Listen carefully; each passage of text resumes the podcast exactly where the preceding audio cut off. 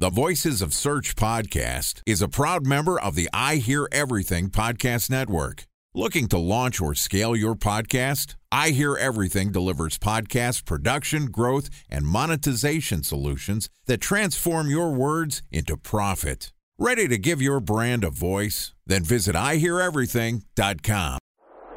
Bridge Toll, California customer service number. Highway miles to the gallon, Ford Focus. Thailand cave rescue operation. What is Schema F? Best wine bars in San Carlos, California. Best Western hotels. How old is Ronaldo? What happened with Big Brother? What's a good night? engagement? How long before a wedding should I send out How many save games the are in the dates? first series? Use of IMAP NBA to check playoffs? email on other email clients. Identify fonts from Where to find We were the four years Bryant in to the Voices of Search podcast and I Hear Everything production. In this podcast, we'll share the news, knowledge, and strategies you need to navigate the ever changing world of SEO. Ready to expedite your company's organic growth efforts? Sit back, relax, and get ready for your daily dose of search engine optimization wisdom. Here's today's host of the Voices of Search podcast, Benjamin Shapiro.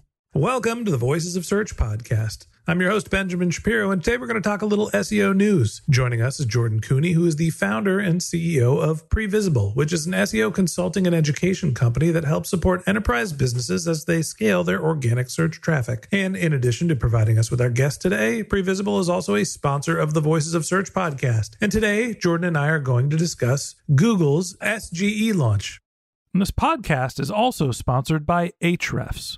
What if I told you that you could monitor your website's SEO health, backlinks, and organic rankings at no costs? Sounds too good to be true? Well, it's not, because my friends at Ahrefs just launched Ahrefs Webmaster Tools. Ahrefs' new Webmaster Tools product quickly helps you improve your site's visibility by pointing solutions to over 100 technical issues that might be holding your search performance down. Plus, AWT monitors for backlinks so you'll know the most linked to pages and how those links are affecting your rankings. And AWT shares what keywords your website ranks for and compares how you stack up against competitors for key metrics like search volume, keyword difficulty, and traffic value. Look, monitoring your website used to require multiple expensive tools. And now, thanks to Ahrefs, that's not the case anymore because AWT will help you monitor your SEO health, backlinks, and keywords for free. And no, it's not one of those 14 day free trial offers. It's a powerful site audit tool that will keep working for you for free. So check out Ahrefs Webmaster Tools at ahrefs.com slash AWT. That's A-H-R-E-F-S dot com slash A-W-T. All right, here's the first part of my conversation with Jordan Koene, the founder and CEO of Previsible. Jordan, welcome to the Voices of Search podcast. Ben, always a pleasure to be hanging out with you. I hate you, but I'm going to describe why in the next episode. So, everybody, come back tomorrow. We got uh. important stuff to talk about today, but I'm going to explain why I hate you tomorrow. That's probably true. This is why I'm going to be so nice to you today. So well earned. So well earned. Don't be, don't dismiss, don't sass me, Jordan Koene. I, I won't. Not We've got long. we've got news to talk, and I've got a bone to pick with you, but it's going to have to wait till tomorrow. All right, Jordan. Let's talk Google. Let's talk artificial intelligence. Let's talk uh, SGE. What is SGE? What does it mean? What happened? Give me the update. Yeah, I mean, earlier in May, Google announced search with generative AI. It's essentially a playground where Google is testing how generative AI can provide more information and context to users in the search search results. So essentially, like this is really not huge news outside of the fact that hey, everybody, we're now putting AI labels on stuff we're putting into search engines. But that's that's essentially what it is. Now, Google's been using artificial intelligence forever and ever and ever. The, basically, the entire algorithm is built on artificial intelligence. It's not new. They're digesting all sorts of crazy amounts of data and understanding how to merge it together and what the most relevant results are. How is SGE different than what Google was doing before, other than while we're labeling it SGE or we're saying it's generative AI?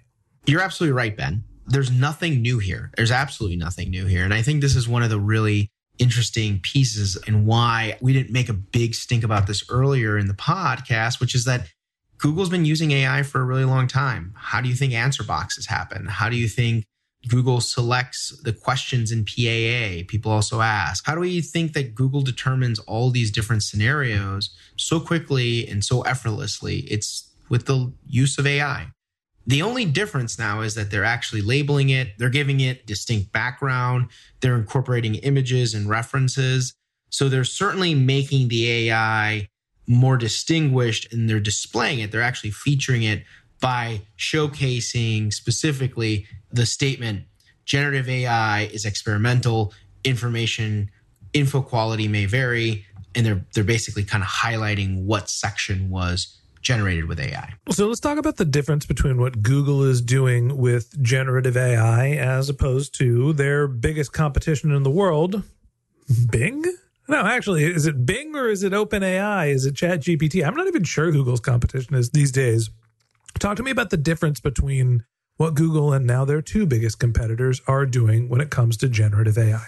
Well, there's a couple of differences. The first one is more and more Google is getting aggressive about their PR campaign and specifically highlighting how they're able to incorporate these worlds that we're so accustomed to using. How can we as Google really make search more useful by using AI? How can we as Google make voice more useful with AI? How is we as Google can make the Google suite of, of tools, the work suite of tools, email, docs, slides, their offerings more useful with AI. So Google's becoming very, very pragmatic about their products being connected to AI. I'd say that the competition is really focused on the concept of developing a real roadmap towards awareness. Hey, everybody, this thing exists. Come and try it, come and use it. And so it's very different approaches to the market. One is really about like, how do we get people who don't know what this thing is aware of it? Whereas Google is saying, hey, our products are part of this ecosystem. I think there's also a user expectation difference. I look at Google's SGE and I say, oh, cool there's now a green box whenever I type in a search results that gives me a paragraph that's been generated in real time that looks very much like what I would get from all of the other search results in Google. It's basically what Google's been doing with the answer box, but it's been expanded and it's got a couple other images. It's kind of like a regular old Google search, it's just a little bit more copy, in my opinion. Now, when I think about what I'm using OpenAI and ChatGPT for, hey, I got this email and I want the response to maximize revenue while keeping the customer relationships great. Write the email for me, right? I'm using it to solve problems and answer questions and do work. Does SGE do work for me, or is it just a way to basically have Google rip off the content that's in the web pages so I don't have to click on links and nobody gets direct traffic? What I've, from my testing, I'm only seeing the latter. I much rather have the, and maybe it's because I'm accustomed to it, the existing search engine result page. I did a couple of queries that I tested out. For example, what is the best family dog? Generative AI gives me this massive list Golden Retriever, playful, tolerant, affectionate, Labrador Retriever, friendly, affectionate, popular, Beagle, playful, protective.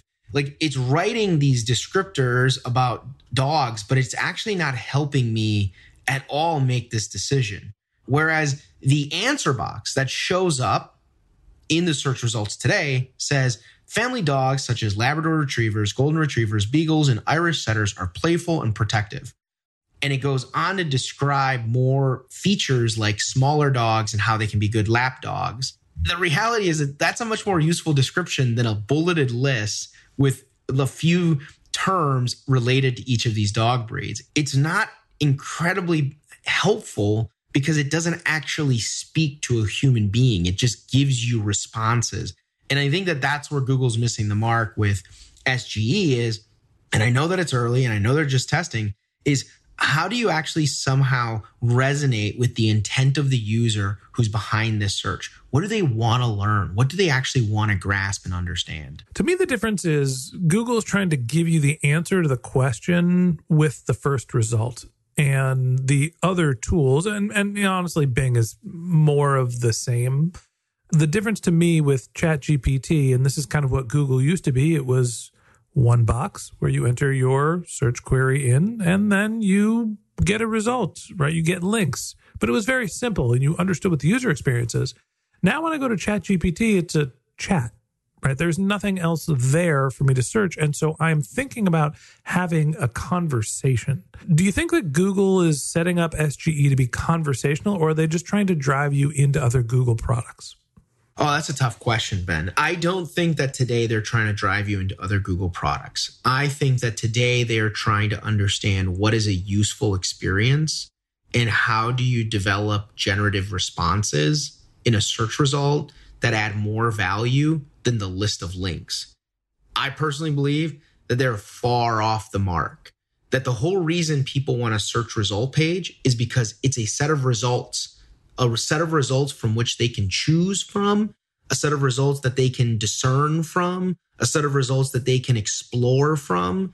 It's really hard to do that with generative AI because generative AI is perpetually trying to create a response. It's trying to give you a direct answer to something, but it's not allowing you to do those creative components that you may explore or refine or discover in a search engine result page. Time for a one minute break to hear from our sponsor, Previsible. So you're looking for SEO help, and you got a couple of options. You could start replying to spam from agencies that claim they can get you to rank number one on Google. You can pay an hourly rate for a consultant who will inevitably nickel and dime you with hourly charges. Or you can work with a cookie cutter agency to quickly launch a strategy less project with low success rate. None of those sound very good, now do they? Well, that's where Previsible's integrated consulting model comes in. Previsible draws from a collective 40 years of SEO and digital marketing experience to unlock your organic growth opportunities. They build custom solutions that combine strategy, technical expertise, content, and reporting to effectively operationalize SEO for your business. Previsible's four stage approach ensures that your SEO programs thrive by starting off with a strategy first approach. Then they support you in your efforts to create quality content, help you identify technical issues, and most importantly, they'll work with your cross functional teams to integrate your SEO strategies to make sure that your SEO budget actually drives results, not just your agency's bottom line. So join brands like Yelp, eBay, Canva, Atlassian, Square, all who rely on the SEO consultants at Previsible. For more information, go to previsible.io that's previsible, P R E V I S I B L E dot I O. So, obviously, this is the first public experiment with generative AI for Google. Give me a scale of one to 10. How do you think they did when it comes to launching SGE? Three. And why? low. Uh, I mean, it's low. 10 being good, one being bad. Three is pretty low, I guess. I don't think that they refined any filtering. They didn't create any constraints. I think you learn a lot when you develop products by creating constraints. When I look at a lot of the responses from the tests that I've performed, they're very long, they're very detailed. They let the AI just go on and on instead of creating some constraints or restrictions that forces the AI and users to determine whether the summary or the narrow set of information that's provided is useful. So that's number one. Number two, I don't actually think that they came up with anything super creative here that other companies haven't already developed or defined. And number three, the fact that they're making the AI element so prominent, they're changing the background color, they're denoting it so prevalently. It's ugly. Yeah, it just takes away from the whole why am I here? Why am I? It, it doesn't entice me to want to keep using it, that's for sure. I definitely don't think that the sort of design of it, it feels shoehorned. Hey, we took generative AI, we took a chat GPT clone and we got a shoehorn and we crammed it on top of the search results, which honestly was surprising. I thought it would be like right below the ads. Google still got to make their money. But then you still have all the regular search results that are listed below, which seemed a little awkward to me. So, from a user experience perspective, a little muddled. From a visual design perspective, I'm not in love. And then there's the other part. You mentioned it's kind of a little bit of a Me Too product. From a marketing perspective, oh, Google, you launched a behind the times product after somebody else had already launched a superior product. This is not better than what's already on the market. And it wasn't new news. Hey, Google's doing it too. Well, you know, let's see who announced that they were doing generative AI before Google did and actually got a product to market. I can think Well, ChatGPT, Microsoft, Adobe, Salesforce, Slack, well, every company in the world said, oh, we're doing a generative AI, we're doing an LLM. And finally, Google gets around to theirs, and it's like, meh, kind of ugly, not very useful. I think I'll probably stick with ChatGPT personally for my generative AIing. I agree with you. I think like a three, this wasn't exciting, wasn't pretty, wasn't very useful. Google's got some work to do. I agree with you, Ben. I don't think that there's a ton of uniqueness in terms of what Google has deployed in SGE. However, I hope that they can capture some good learnings and understand where the benefits might exist and refine and develop this further. So, Jordan, let's talk about what good benefits actually do exist from SGE. I think one of the benefits of SGE is the fact that it can pull information out much faster for users. Say recipes or specific facts that you want to gather that are not answer box featured already. SGE is a great tool for these scenarios to give you a specific recipe list or just give you a specific output that is very formatted the way that many of the generative AI Bard slash ChatGPT responses are already structured. But outside of that is a lot of filler for a search result experience. I definitely think that it is a search box experience that you're able to control. Google, can you give me a bulleted list that looks like an answer box that has five results instead of three results? That's basically what I feel like we have here with SGE. Jordan, last question for you. Give me three things you'd like to see Google do to improve their SGE experience. The first one is I'd actually like for them to encourage users to refine searches sooner. So I'd like for them to actually say, hey, you search for family dog. What's the best family dog? Here are a few choices where you can learn more one, two, three, and then let users do more discovery that way. That's the first thing. The second thing I like for them to do is really restrict the amount of space that they're going to give this. Some of these lists and some of these responses are very, very long and consume the entire real estate. And from a natural experience, from just like a natural search engine result experience, that's not something we're accustomed to. So don't do these takeovers where the AI can just write as much as it wants. Limit it. And then the last thing that I think is really important, and you brought it up earlier, is give credence or reference to content that's already ranking. So if you took something from one of the ranking pieces, mention it. Hey, this ranks number four or this is a article that you, we found number six. I really think that that would engage users to be connected with that whole discovery and exploration that happens when you look through a listing of results. Honestly, what I want, I want ChatGPT just to be able to integrate Google into the search results because I don't think Bing results are very good, but I think ChatGPT as an LLM, as a generative AI solution, is vastly superior. And I like the user experience better. I wish it had a little imagery I wish Google was taking a page from their competition as opposed to rolling out something that was similar to what they were already doing and trying to shoehorn generative AI into it. Looks like we agree on something, Jordan. Google's got some work to do when it comes to their artificial intelligence products. And that wraps up this episode of the Voices of Search podcast. Thanks for listening to my conversation with Jordan Koene, founder and CEO of Previsible. Join us again tomorrow when we discuss why I hate Jordan and why he talked me into writing a book. If you can't wait until our next episode and you'd like to learn more about Jordan, you can find a link to his LinkedIn profile in our show notes. You can visit him on Twitter. His handle is JT Koene. That's J T K O E N E. Or you could visit his company's website, which is Previsible previsible.io, P R E V I S I B L E.io. And a special thanks to Previsible for sponsoring this podcast. If you're looking for support with all of your SEO needs, Previsible's integrated consulting model is there for you. They draw on a collective 40 years of SEO and digital marketing experience to help you unlock your organic search and growth opportunities. So join brands like Yelp, eBay, Canva, Atlassian, and Square, all who rely on SEO consultants at Previsible. For more information, go to previsible.io. That's P R E V I S I B L E.io. And a special thanks to Ahrefs for sponsoring this podcast. Monitoring your website used to require multiple expensive tools, but that's not the case anymore thanks to Ahrefs because they just launched their Ahrefs Webmaster Tools product, which monitors your SEO health, helps you keep track of your backlinks, and gives you the insight into what keywords are performing for free. So check out Ahrefs Webmaster Tools at ahrefs.com slash AWT. That's Ahrefs, A-H-R-E-F-S dot com slash A-W-T.